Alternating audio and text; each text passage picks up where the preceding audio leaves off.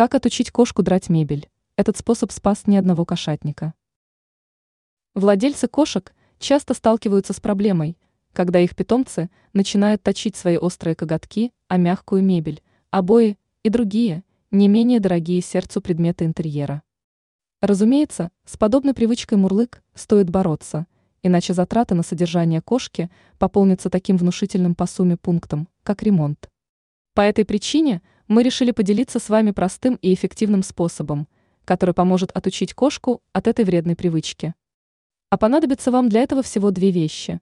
Когтеточка, которая станет альтернативой мягкой мебели, и кошачья мята, при помощи которой любимца удастся приучить к этой самой когтеточке. Чтобы достичь желаемого эффекта, необходимо натереть когтеточку листочками вышеупомянутого растения.